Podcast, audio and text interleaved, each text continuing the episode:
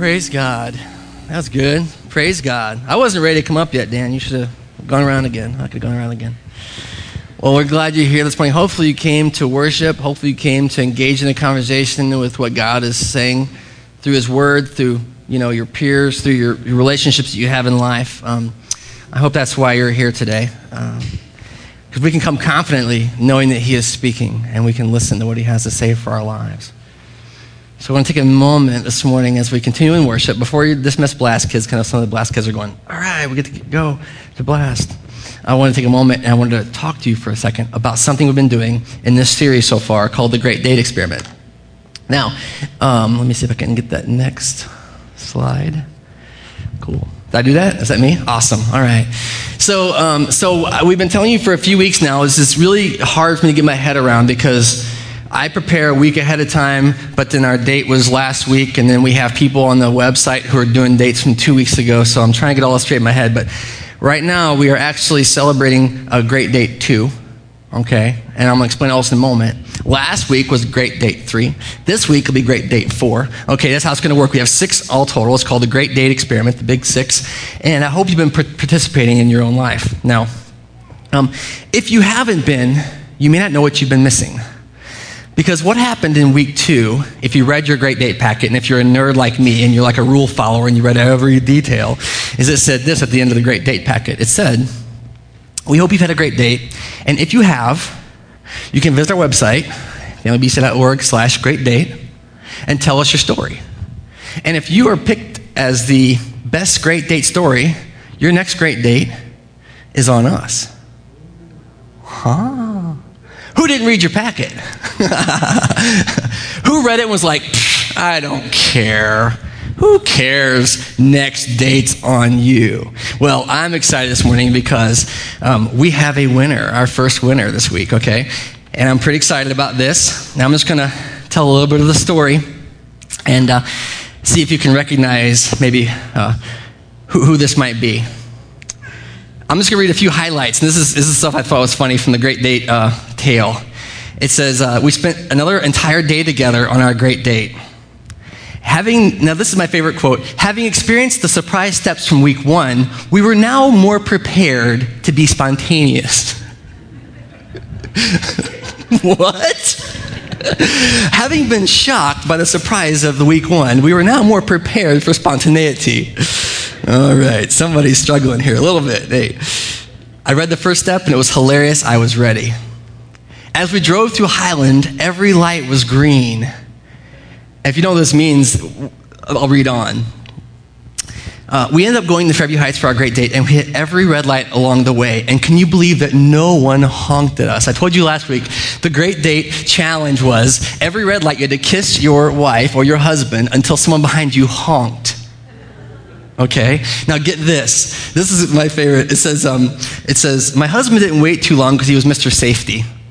But we had fun uh, sitting together in our truck and snuggling and smooching. But I just kept thinking, why on earth are these people not honking at these old people making out in their truck? By far the best great date story. I want to show you some pictures. Anybody know who this is yet? Anybody besides the people who it is? Here's the picture from the great date. Yeah, Dave and Dawn Parker, why don't you come up here for a minute? Dave and Dawn won this week's great date for a couple reasons. They were one of the only couples that went and submitted. that, that, that min- minimizes your pool, okay? Your odds of winning have gone up. Um, and this is the picture of them in their truck. Hopefully, not at a red light or at that point. that was the G rated, right? Mr. Safety. I'm probably about three shades of red. Right?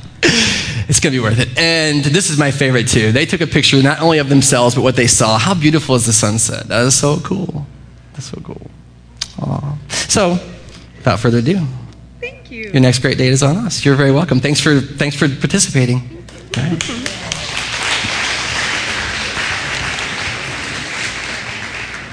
you too could be the next winner on the Great Date Experiment, okay? So if you didn't do it last week, I'd encourage you today. We're going to talk about at the end of service how today's works. Is a whole different thing.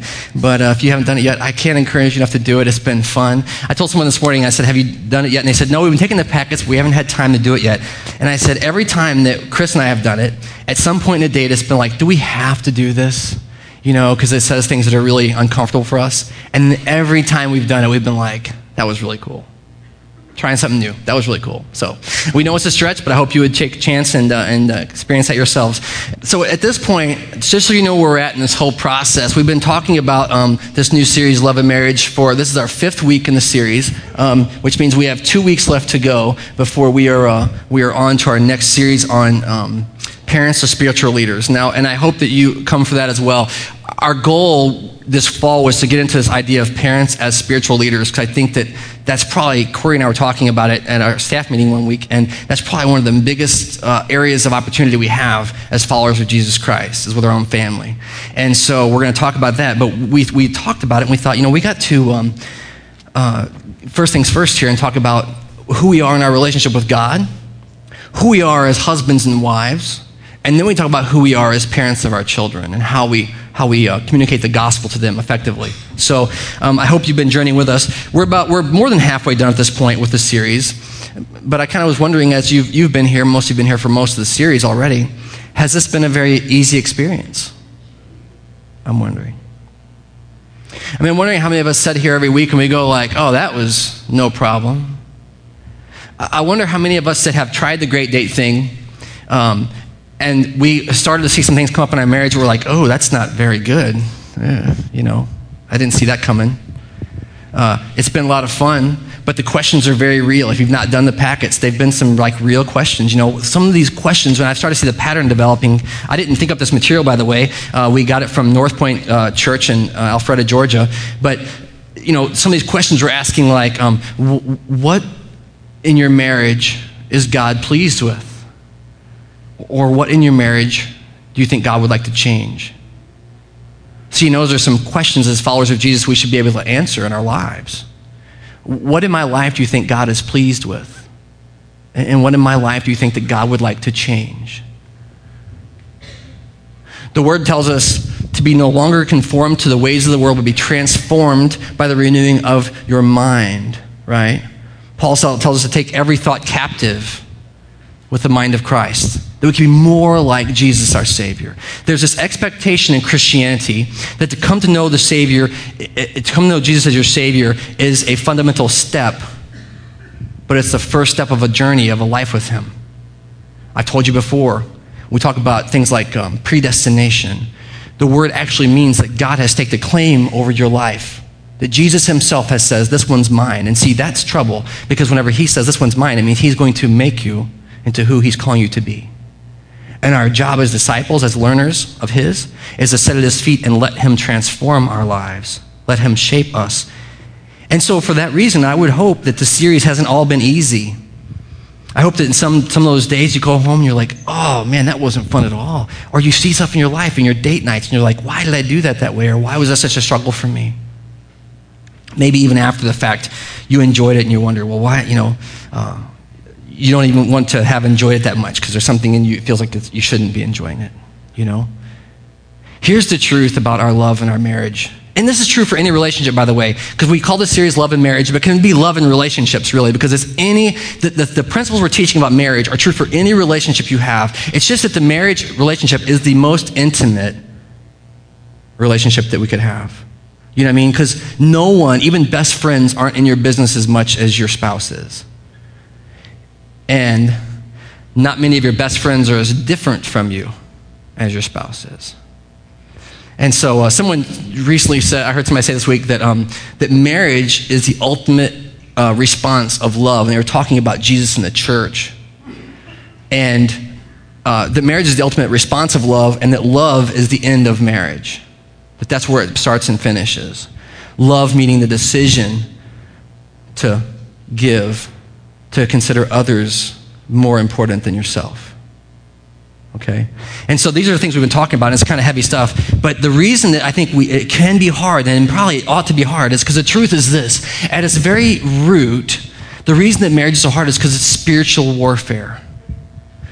We talked about how in the beginning in Genesis that God had this plan that husbands, that, that men would leave their father and mother and cleave to their wife, and they become one flesh. You see, that's something that God ordained and then what happens is, and, and in the fall, Satan screws things up. We screw things up with Satan's help. We all work together against God, and things are broken. And so, what happens is that the marriage becomes a battleground for spiritual things. And so, there are days where it's fantastic, and there are days where it's utterly, completely impossible, it seems. Because what we're dealing with here is a spiritual battle in our lives. So I'm going to open uh, today, as we always do, in prayer, and then we're going to walk through some some uh, some thoughts this week about um, how we can actually recognize what God is doing in our, in our relationships and in our marriages in particular, and and um, how uniquely how He's called each person into that relationship okay? But join me in prayer first and foremost. Father God, today we've come into your house singing praises to you, singing songs about who you are and how awesome you are and how you're transforming our lives. We love you so much because you loved us first. We can make no claim that we went out on our own and found you, but that we were wandering, we were lost, we were broken, we were hurting, and you came and you picked us up and healed us. And in this act of love, we've come today to respond to you to, to know more about you, to do what our song we just sang said and give you our heart, give you everything that we have, that we could be utterly transformed by your gospel. Because we know that there's brokenness inside, and we know that there's messes and there's sin, and we need that fixed, and we can't fix it without you. So today, as we come into your word, into your house, we rely upon you completely. We rely upon your Holy Spirit to speak to our souls, to heal us, and to rebuke us, and to call us forward into the men and women that you've made us to be. We pray this prayer in the power and name of Jesus Christ, who's not only saving us, but who's conforming us to your image. I give you praise for that in his name. Amen.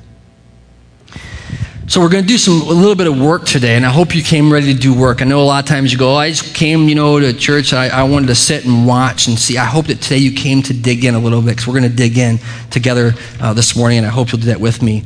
Um, but the first thing that we've been talking about in all of these this series is having God-oriented marriage or God-oriented relationship, and, and that's nothing more than quite simply, you know, we say God orientation. We talked last week about how um, God that, that uh, Jesus says that God's God's the one that binds us together in relationship and binds us together in marriage. He puts the yoke on us, right? He hooks us up, literally, one to the other. And so when we start to see our lives that way, we begin to see that God is at the center of it. Now, I want to stand this morning and tell you I didn't always believe that was true, that God was at the center of my marriage. You know, I thought this was something that I'd done pretty good with, you know. But over time, I've realized, and maybe that's where you are in your life, you're like, no, I got this. This was my choice. But you know what? God is in there working in the middle. And scripture tells us that that's true. And so our goal here is to have God oriented marriages, to recognize that God is binding us together, and therefore to ask questions we talked about last week, like, you know, why, what are you doing here, God? Whenever it's, you know, rubbing you wrong, when things aren't working the way you think they ought to. We can go to God and say, what are you doing in this situation? Where are you working in our marriage, our relationship? So we're trying to become more God oriented in our marriages. And, and uh, so we're going to walk through some ways that this is true, that, that we can see this in our own lives. And and the first way uh, is this that uh, in God oriented marriages or God centered marriages, you and I can celebrate our differences. Now, this is going to be kind of the theme for the day, but you'll see how we're going to have to walk around this to get to the, the, the place of acceptance of one another but to really celebrate our differences. And what we're going to look at together this morning is scripture from 1 Corinthians um, 1 Corinthians 12, verses 12 through 26. Now, this is in page 797 if you didn't bring a Bible. I hope you'll bring your own Bible when we come to worship because this is where we do our work, is in the Word, to, to hear from God and see what God is saying to us. You don't have to argue with human beings when you read the Word of God yourself because you can see what it says. God makes it plain for everyone to see. And this is what Paul writes to the church in Corinth. Now, um, I will say at the beginning, I'll say it probably a couple times during this. This letter is written to the church in Corinth, okay? And so we're talking about having God oriented marriage. We're talking about husbands and wives who are bound to Jesus Christ, who know Him as Lord and Savior. And when Paul writes this, he writes it to the church. But I would say that, some, that because it's written to the whole church doesn't mean it's not true for two people in the big C church, meaning husband and wife. All right? And so the same thing that's true in the big church is true for our marriages. Listen to what the word says this morning. The body is a unit, though it is made up of many parts. And though all of its parts are many, they form but one body. Now, this can already sound to you like the two will become one, what? Flesh. Sarx, one flesh. So it is with Christ, Paul says. Because we were all baptized by one Spirit into one body, whether Jews or Greeks, slave or free. And we were all given one Spirit to drink. We've been talking about that for a while, right? Being filled with the Holy Spirit of God. Now, the body is not made up of one part, but many. If the foot should say, Because I'm not a hand, I do not belong to the body, it would not, for that reason, cease to be part of the body. And if the ear should say, Because I am not an eye, I do not belong to the body, it would not, for that reason, cease to be part of the body. If the whole body were an eye, where would the sense of hearing be? If the whole body were an ear, where would the sense of smell be? And so what he's saying is that even in our lives, when we see one another as being different than ourselves, and we can easily start to chat, to, to throw one another out and say, well, you're not like me, so you don't make sense. You don't belong here. You don't fit in around here. He's saying even if we were to say that to one another, it doesn't mean that the other person isn't still part of the body, isn't still part of what God is doing among us. He even goes on, you can see there in verses 16 uh, and 17, to say that if it weren't for that other part, you would be less capable to live life. Isn't it interesting that what Paul uses here is our five senses realm, right? He uses this stuff that we can all relate to. And he's saying, you know, if all were ears, how could we smell? Now, this might sound, I don't know, like, well, how does it, you know, we talk about marriage, right? But here's the truth that on our marriages, we begin to realize very quickly after we're married, usually about the first year, right? This person is nothing like me, right? And you can start to ask that question about did I make a mistake? Right? If you believe that God was orient, orienting your marriage, you could say, Did God make a mistake? Because we're nothing alike. I hope you're a person of prayer because in that time you can go to God and you can say, what, What's going on here? I hope that the words from 1 Corinthians make sense to you. That if you were all ears, how could you smell? You see? If you were all eyes, how could you hear? Even if you don't think, and he's gonna, we're going to read on, but even if you don't think the other part is necessary, it's probably more necessary because you don't understand its value. In verse 18, but in fact, God has arranged the parts of the body, listen, every one of them, just as He wanted them to be. If they were all one part, where would the body be? As it is, there are many parts, but one body. Now you see, the two will be one flesh. You see what's starting to happen here is there's this story, uh, this continuing narrative of how we're being made more together than apart. I'll remind you again, this is true for the whole church. So that means it's true for all your relationships, your God relationships, right? All of our godly relationships with one another. This affects that we become more together than any one of us is apart. That although we are complete in Jesus Christ, somehow together we become more, more able to see, hear, smell, taste, and know that God is good. So there's one body, he says, verse, verse 21.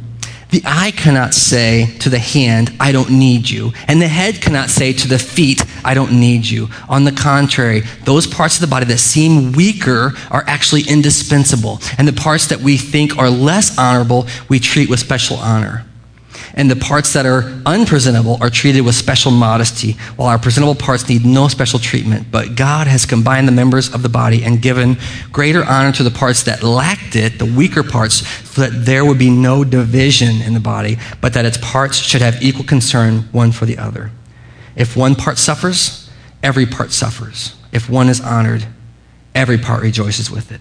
Now, that should sound a lot like marriage we talked the last few weeks, I hope we've been trying to, we've been talking about this idea of, of, of respect and of love and of honoring one another. You see, and, and, and, and this is what I think we don't understand.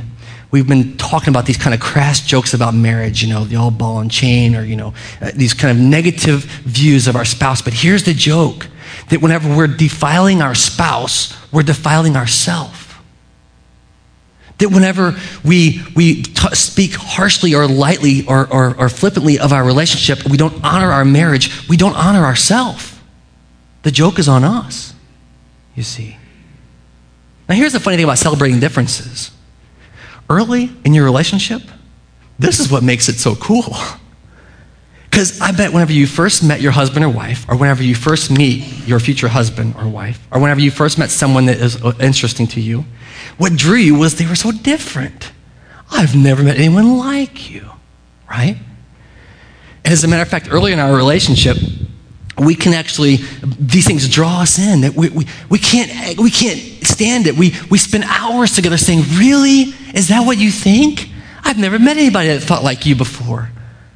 You know, you have picnics on the hill. I remember that so clearly in our relationship, and I just couldn't get enough information from Chris and her views on the world. Wow, you're so smart. You got so many answers. I, I, oh, if I could just spend my life with you, it would be so complete. And here's the funny thing, and some of you guys are already laughing because guess where this goes? The things that we find cute become culprits in our marriage later. really? I need to hear what you think about this again. I know what you think, okay? you know, who, who died and made you king? You know, I mean, you start to get really ignorant with one another, right? You know, you just go, if I have to listen one more time, know what you think about that situation, I'm to, you know, you know, Lord, what are you doing? it's terrible. And it goes from this thing that we go like, wow, that's so cool to like, oh, you got to be kidding me. You know, we, it's terrible, right? And we do it to one another. I mean, because it's not, I mean, it, you know, the truth is probably in my relationship, I'm probably on that receiving end, and where it's just the mute button. She's like, this isn't working. you like the remote control so much? Come on, Lord, give me a remote control of my husband. There, but there's a reality that we have to find a way in our marriage if we're going to be successful to stop finding our differences that allowing them to divide us. Do you understand? And I think one way we can do this is put God in the relationship and go, okay, God, what are you doing? And God goes, guess what? Without him, without her, without that friend, without that person in your life, you would be a total mess. And I have them there for your growth and your benefit. What? Yeah, why don't you sit and listen for a minute to who I've called into your life? Wow, that's different. So you go from despising or, you know, being frustrated because you're being bound together with someone so different to being able to celebrate who God has you in relationship with. Truly celebrating it. Now, I'll tell you something right here. If you have a hard time with this, and if you're thinking, how am I going to celebrate? You know, that's a real stretch for me, Bill. I don't know how I'm going to celebrate the differences because there's so many, and I just, you don't know my relationship. There's, it's just apples and oranges, it's just opposite sides of the fence all the time. I want you to do one thing. I, I want, if you're a person of faith, I want you to thank God for your spouse. Even if you don't believe it, thank God for them. Whenever they're telling you something that you don't, you like, that's wrong, that's, this, I want you to say, God, I don't understand this, but thank you for bringing someone in my life that wouldn't always agree with me. Here, here's the kicker. You or I will get into a marriage relationship and complain about how our, you know, we're so different, but you and I would drive ourselves crazy in a relationship. You know what I mean? I mean, if, if, if two people are in a marriage and they're identical in every way, one person is not necessary. You know? What sense does that make? And our differences, we can give God thanks. And so we can do that. We can celebrate the differences and we can thank God. Thank God for the differences. Now, a first step might just be to tolerate the differences that we have with one another, right? Just to, just to be able to say, okay, I don't get it, and maybe I'm not celebrating yet, but I, will I'll, I'll stand for it. I'll let it happen. But I hope that we're going to move towards this place of celebrating and of going, I mean, just think about the difference in your marriage. If you could be like, wow, can you believe I get to be married to you? Wow, how cool is it? Because I would have never thought that way. And I know some of you are going, oh, this is fantasy land. We're going to get into the harder work of this and, and how it kind of comes around this place of celebrating our life together, celebrating the differences and how God has made us. But I hope that we can start there. I hope we can start there. Now, lest you think this is only for marriages, I'll tell you, um, I'll tell you a, a, something that kind of transcends marriage, any situation, right? There's kind of two major categories of people. There's morning people and not morning people. I want to talk to the not morning people for a minute. God made them that way, okay? And so you can be around someone who's a morning person, and if you're not a morning person, that is the hardest thing. You know, it's like 6 a.m. I watched a video um, that the Krabby shot out in uh, Colorado of Pastor Corey rolling into a room full of sleepy kids at 6 in the morning after like two hours of sleep, playing his guitar and singing a good morning song. Hey, good morning! And the kids are like, oh my goodness. In that moment, you can say, God, thank you for making morning people. I don't know what I'd do without him. I'd probably sleep in. the same is true for the other way around. You see, it's not just in our marriages, but it's in any difference. We can really, if we're frustrated, if we're being controlled, we can say, God, thank you for making people like that. Because somehow together, we become more than we are apart. So that's the first thing in God centered marriages. We can begin to celebrate differences. And we can't really do that without God at the center because if we don't believe that He's in it, then we go, they're disposable. We can throw them out. We don't need them anymore. We don't need that voice in the room. We don't need to hear what they have to say. We don't need to listen to them and engage them as full human beings that you've created. But you see, if we believe God is in the picture, we have to listen and we have to celebrate the differences that He's made in us. All right. So, the second thing that we're going to talk about is that, um, and this has got to do with uh, celebrating differences, is that you and I have to learn to discipline our emotions. Discipline our emotions together. Now, I'm going to throw out some broad categories this morning, and I'm not going to say this is going to be true for everybody, every person, okay? But I'm going to throw out these broad categories just to, so I want to talk about two specific emotions that we need to really get control of in our, in our marriages, in our relationships, in our life, right? This is like just about being human.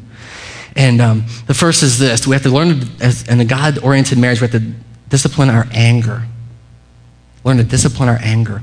Now, the word discipline means to learn, right? I, I, I was thinking about control, but it's more than that. It's about teaching it, you know, teaching ourselves to respond appropriately. And I would say that mostly this is for guys you know, because guys, you know, we, we talk, we have more aggression and we have this testosterone thing happening. And we just, you know, sometimes when you're a guy, it just feels good to fight. I know it's probably true for women too, but it just, you know, guys, it's like visceral. You know, we just get into it. We don't even know why we're fighting anymore. We're just down with fighting. It's cool. Look, we'll go.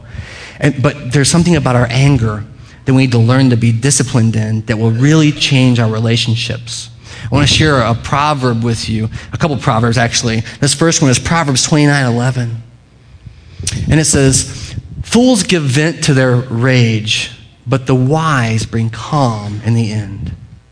Fools give full vent to their rage. That's what God says. I love the Proverbs for guys because it, it's these kind of short little things that you can, you can stick in your mind, you can stick in your heart, you can put in your dash, you can put it somewhere where you can read it. Because this is a good thing to remember that God actually says that if you're giving full vent to your rage, that's your, your un, you know, kind of controlled anger, that you're a fool. And then God says, this is written by Solomon, the wisest man ever lived. He says, but wise men bring calm in the end. You see, there's a difference here in who we're called to be. Learning to discipline our anger. Second proverb, just a little bit later, same chapter, 22 or 29 verse 22, it says this, an angry person stirs up conflict and a hot-tempered person commits many sins. You know, there's a link between letting our anger rule us and sinning. And when we're talking about sinning here, we don't mean sinning against the person that's across the table only. Because, you know, David, when he gets before God, he says, Against you and you alone have I sinned, Father. Now, if you look at David's life, he sinned against a lot of people. But when David gets it in his heart, what he's really done, he says, It's only you I've sinned against. Ultimately, it's you, my creator, my God. And David knows it, and he says so in the Psalms. And God says here in Proverbs that an angry person stirs up conflict everywhere. You're constantly churning it. You know, you're just. And, and I, I want to again say that this is something that I struggle with. And so I'm not up here saying, oh, look at me, I'm like, you know, all calm. I mean, there's that, that visceral anger in me that I have to learn to discipline by the grace of Jesus Christ. But I think it's something we're called to do, especially as men. An angry person stirs up conflict, and a hot tempered person stirs up many sins. Paul, uh, later on, actually says in Ephesians, he says, um, um, Do not sin when you're angry. So, I mean, Paul in the New Testament says, This is a problem for you. You're going to get mad, but don't go on sinning in your anger. Proverbs, a long time before, said that an angry person will commit many sins.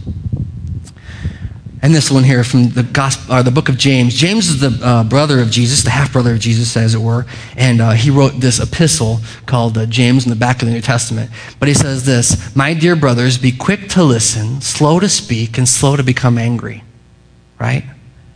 Quick to listen, slow to speak, and slow to become angry. This is words to the disciples of Jesus Christ.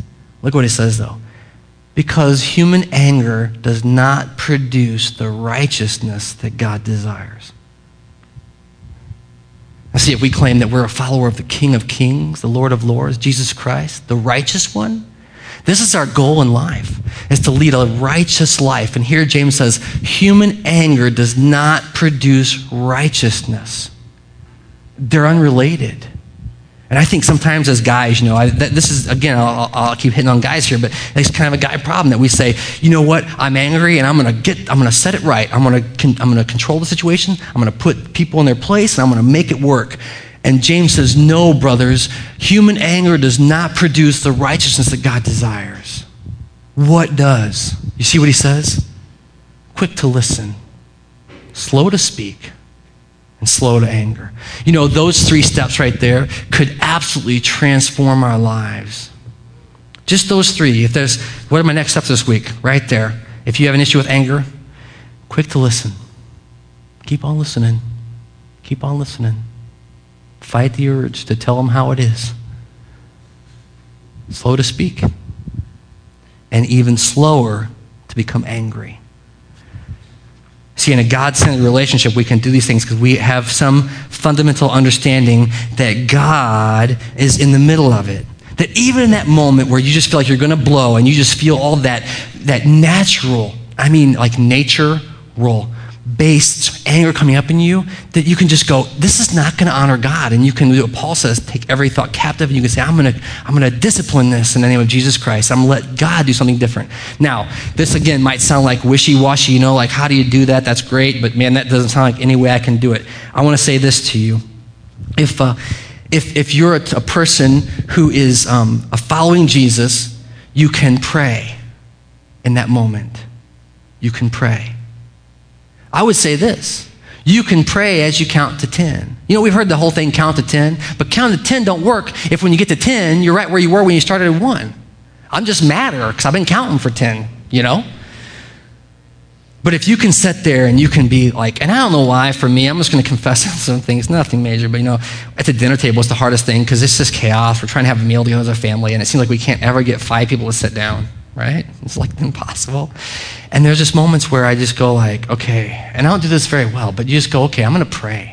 Not like, you know, oh, you know, but just like, because God knows what you're doing. You can just keep watching people like crazy in your house and be like, okay, God, what are you doing? One. They're to sit down. Two. you know what I mean? And, and hopefully by the time you get to 10, God will have changed your heart. And you'll be quick to listen and slow to speak and slower to become angry very practical thing you can do. Count to 10 and pray. Pray that God would move in your heart in a situation. God, what are you doing here? By the way, I'll remind you something. Sometimes we say anger comes out. You know, we think about anger being physical with guys.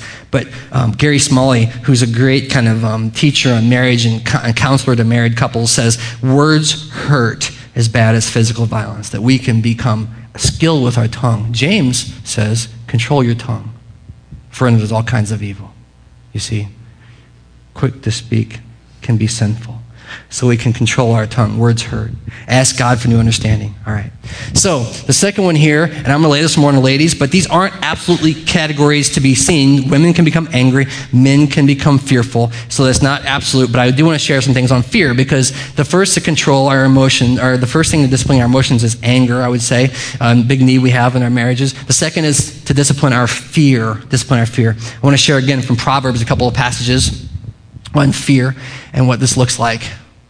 The first is from Proverbs 29 25, and it says this Fear of man will prove to be a snare, but whoever trusts in the Lord, Yahweh, is kept safe.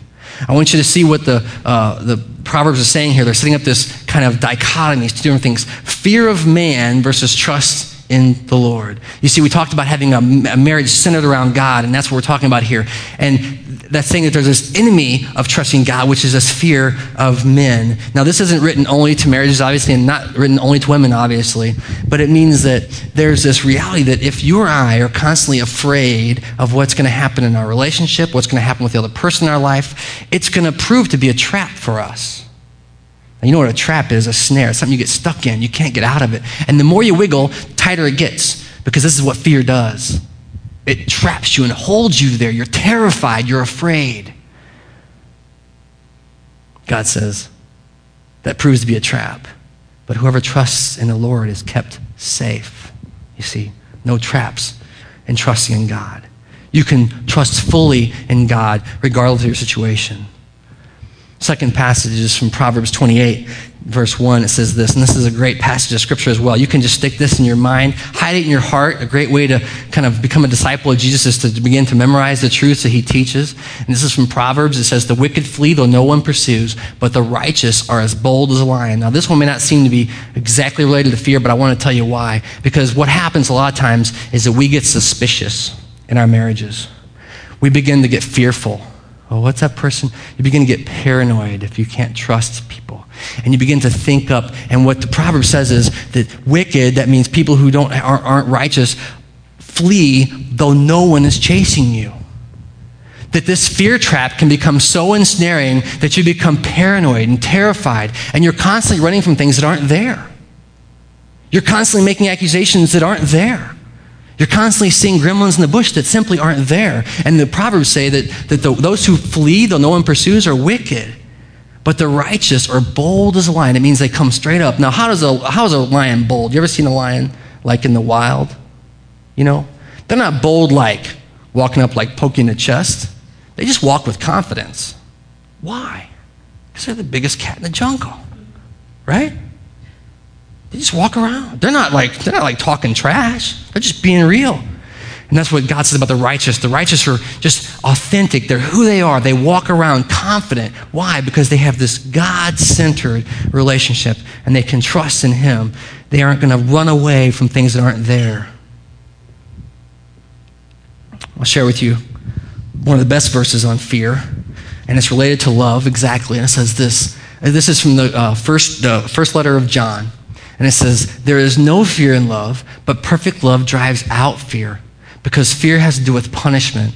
Listen to what he says the one who fears is not made perfect in love. Now, this is another book that's written to the church, but I will argue again, I will say again, I'll make the case that uh, husbands and wives who believe in Jesus Christ are part of the church. And here's what the word says there is no fear in love, but love drives out fear. In fact, perfect love, that would be the love of Jesus Christ, drives out fear in our lives because fear has to do with punishment. And the one who fears is not made perfect, not made perfect in love. So, some, um, some, some practical things that, um, that we can do with this is we can just take these promises and say, this is, I know this says that fear is an enemy of love. So I'm not going to let my life be ruled by fear anymore.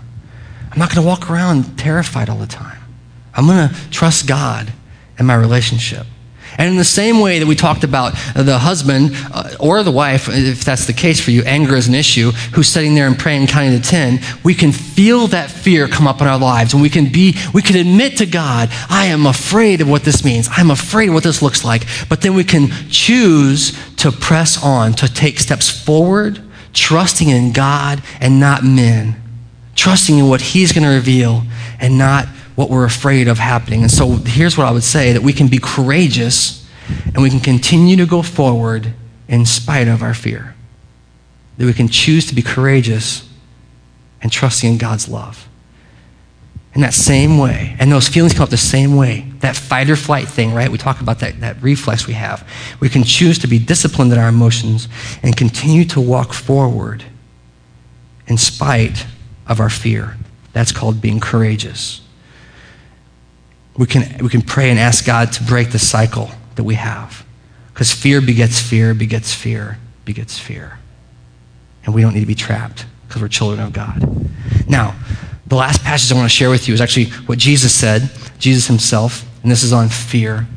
And, and there is a, a, right, a righteous uh, fear that we have. And uh, it's just for guys and girls. Oh, I think I passed it up. I'm just going to read it to you here. It's from uh, the Gospel of Matthew. I'm going to turn there right quick. Matthew 10. Oh, I wish I had that verse. That's such a bummer to me that we don't have it. Because what it says, is it says, I will tell you who to fear. And that's getting that's going ahead, so I know that's not it. That's not it. All right, but this is what it says. It says, Do not fear man who can kill the body, but instead fear the one who, after the body is dead, can condemn your soul to hell. Right? Now that sounds like harsh words. And you go, oh, Jesus, what are you talking about? Why do you say something like that? But what he's saying is that if we have a fear, a holy reverence, we should not be putting it on men around us. We shouldn't be afraid of other men, but we should only be in fear, meaning holy reverence for God Himself. Because He's the only one that can ultimately judge us in a way that matters. And that's a big deal in our lives because we feel like we can be judged by fellow men, and that's how we live our lives. Oh, don't, don't, you know, I don't want them, I want them to think well of me. But Jesus himself says, don't live your life like that. Instead, fear the one who can condemn you for eternity. That, that's, that's what we're called to do. So when I say disciplining our emotions, especially our fear, I mean in that way, discipling ourselves to, tr- to know and trust God in everything and to have respect to have fear for him and what he can ultimately do in our lives. All right. Now, the, the third and last thing we're going to talk about today is, and this is where we get to um, in our lives, because you go, okay, we're talking about celebrating our differences and displaying our emotions, but here's the reality that we have to learn to forgive our failures. We have to learn to forgive our failures. And so we're going to, actually, I told you last week we're going to turn back to this. We talked about divorce a few weeks ago, and um, I told you in this passage. This is Matthew 18, and this is a great passage if you have an issue with forgiveness in your life, because if you can't, if we can't learn to forgive one another, if we can't learn to um, uh, tolerate our differences and begin to celebrate our differences and forgive one another when we offend each other, because we certainly will, right? Um, then you're going to have a pretty rough relationship. You're going to have a pretty bad time together. And so I find it interesting that we talked about divorce a few weeks ago, and right before talking about divorce, I mentioned to you that Jesus talked about forgiveness, right? So th- I want you to see that the conversation about forgiveness leads right into a conversation about divorce for Jesus and his teaching. So if you turn to Matthew 18, verse 21, if you haven't already, I'm going to read that with you. So Jesus answers this question. I'm going to actually start in 21. It says, Peter came to Jesus and asked, Lord, how many times shall I forgive my brother when he sins against me? Up to seven times? You may have heard this before. And Jesus says, I tell you the truth, not seven times, but 77 times, or seven times 70, which is like, what, 490 times? Not that he's saying that's legally true. But there was this known understanding that in the Jewish faith that if someone were to sin against you, you had to forgive them seven times for the same thing. Keep forgiving, keep forgiving. But you came to a point where you no longer had to forgive. And whenever Jesus talks about by the way, we're going to talk here in a minute too about this kind of bringing accountability one another. But he says, he says, uh, you ha- how many times do we have to do this? Peter asked Jesus, and Jesus says, not seven times, but seventy-seven times, or seven times seventy. He's saying you have to forgive a whole bunch. And Jesus tells this story. I want you to hear the parable that he explains this through. He says, Jesus says, therefore. For this reason, in other words, the kingdom of heaven is like a king who wants to settle accounts with his servants. And as he began to make settlement, a man that owed him 10,000 talents was brought to him. Since the man was not able to pay, the master ordered that he, listen, his wife and his children and everything that he had would be sold off to pay for his debt. Now, think about that for a minute. You come, you have a bill you can't pay. Not only are you getting sold into slavery, your wife is sold into slavery, your kids are sold into slavery, and your flat screen has been sold to the guy down the street. You got nothing left. Absolutely nothing left. But at this moment, the servant fell on his knees before the king and cried, Be patient with me, and I will pay back everything. Now, the servant's master, listen, took pity, had mercy on him, and canceled his debt completely and let him go free. It's a big deal. Not just free for you, free for your wife, free for your kids, free with your stuff. The king canceled all the debt. But when that servant went out, he found one of a fellow servants who owed him a hundred denarii. And he grabbed, that's a very little amount of money compared to the 10,000 talents. And he grabbed the servant and began choking the life out of him and said, Pay back everything you owe me. His fellow servant fell to his knees and begged him, Please be patient with me, and I will pay you back everything. But this person refused. And instead, he went off and he had this man thrown into prison until he could pay every penny that he owed. When the other servants saw what happened, they were greatly distressed, and they went and they told the master everything that had happened. And the master then called the servant back in and he said, This, you wicked servant, I canceled all the debt of yours because you begged for it. Shouldn't you have had mercy on your fellow servant in the same way that I had mercy on you? In anger, his master turned him over to the jailers to be tortured until he should pay back everything that he owed. And Jesus said these words This is how my heavenly Father will treat each one of you unless you forgive your brother from your heart. Wow. So we talk about celebrating our differences and things like that, we're talking about um, learning to forgive one another. And this isn't like an option, you know. It's, it's like you have to do these things. And if you have a hard time, and I know people who do, and people say, but you don't know what they did, you don't know how they acted. But I do know this I know what Jesus Christ did to forgive you, I know what God has done to forgive you. And when you start to see this big picture in a God centered marriage, you start to go, Lord, if you forgive me all of this, I can forgive this person. The passage actually says that if we don't forgive that way, we will be held to account for everything we owe, every sin we bear. And that's a terrifying place to be. So we have to learn to forgive one another. Now, the forgiveness comes at the end of this idea of, of being confronted. I won't back up to it, but Matthew 18 is known as a discipline passage because it says if someone has sinned against you, go and confront them personally. So I want you to see that there's this confrontation, there's a confession, and there's forgiveness. But we're to be forgiving people. And so I don't want to lay it off like, well, until they're sorry, you don't have to forgive them. That's not what Jesus teaches. He says you forgive. We always forgive. And so if our marriage is going to be God centered, we have to learn to forgive one another for our failures. And this is divine work. This kind of a, a, a marriage. It's divine work among us.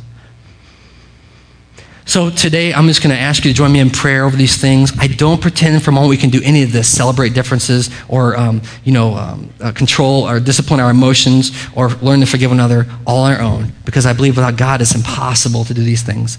But today, if there's something in particular you struggle with, uh, I would challenge you to sit on that and dwell on it. If there was a particular passage that struck you, and you're like, "What was that one about fear? What was that one about anger?" I would encourage you to memorize it and put it in your heart so that when you face those things, you can have a, you can be ready for the battle, right? Because ultimately, what we're trying to do is become better followers of Jesus and more glorifying and, and, and, to his name and becoming more like him. And so that's our goal in this whole series of love and marriage is to love better and to really live these things out in our lives. So I'm going to ask you to join me in prayer. We're going to have one final song, but uh, I'm just going to, we're going to invite God into our situations. Father God, we've come today to, to learn more about you and to hear what you have to say for us from your word.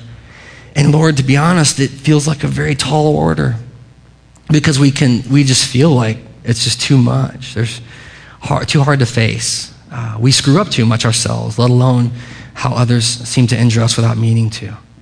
But today we ask that you would come into our lives. And Father, if, if we have a heart of unforgiveness and we know we've been forgiven by you, we pray that you would help us through that. That we could have some real understanding today of how offensive we have been to you. And in that place, we can find a way to forgive other people who've offended us. Pray, Father God, that we would become the kind of people who are free in you, free of our debt, free of our sin, and that we can become those who would celebrate what you're doing in the world. May your uh, Holy Spirit be known to us. May we be willing to walk through the hard times. May we be willing to be honest with one another when we have to be, so that we could grow in our likeness to you. And today, Father God, I pray that first and foremost, that if there's anyone here that doesn't know this forgiveness, that doesn't know that there's nothing that we have done that you will not forgive, that today they would know that reality in their heart, that you would teach them that fact, that they are forgiven in Jesus Christ. So today we give you praise and glory for that truth.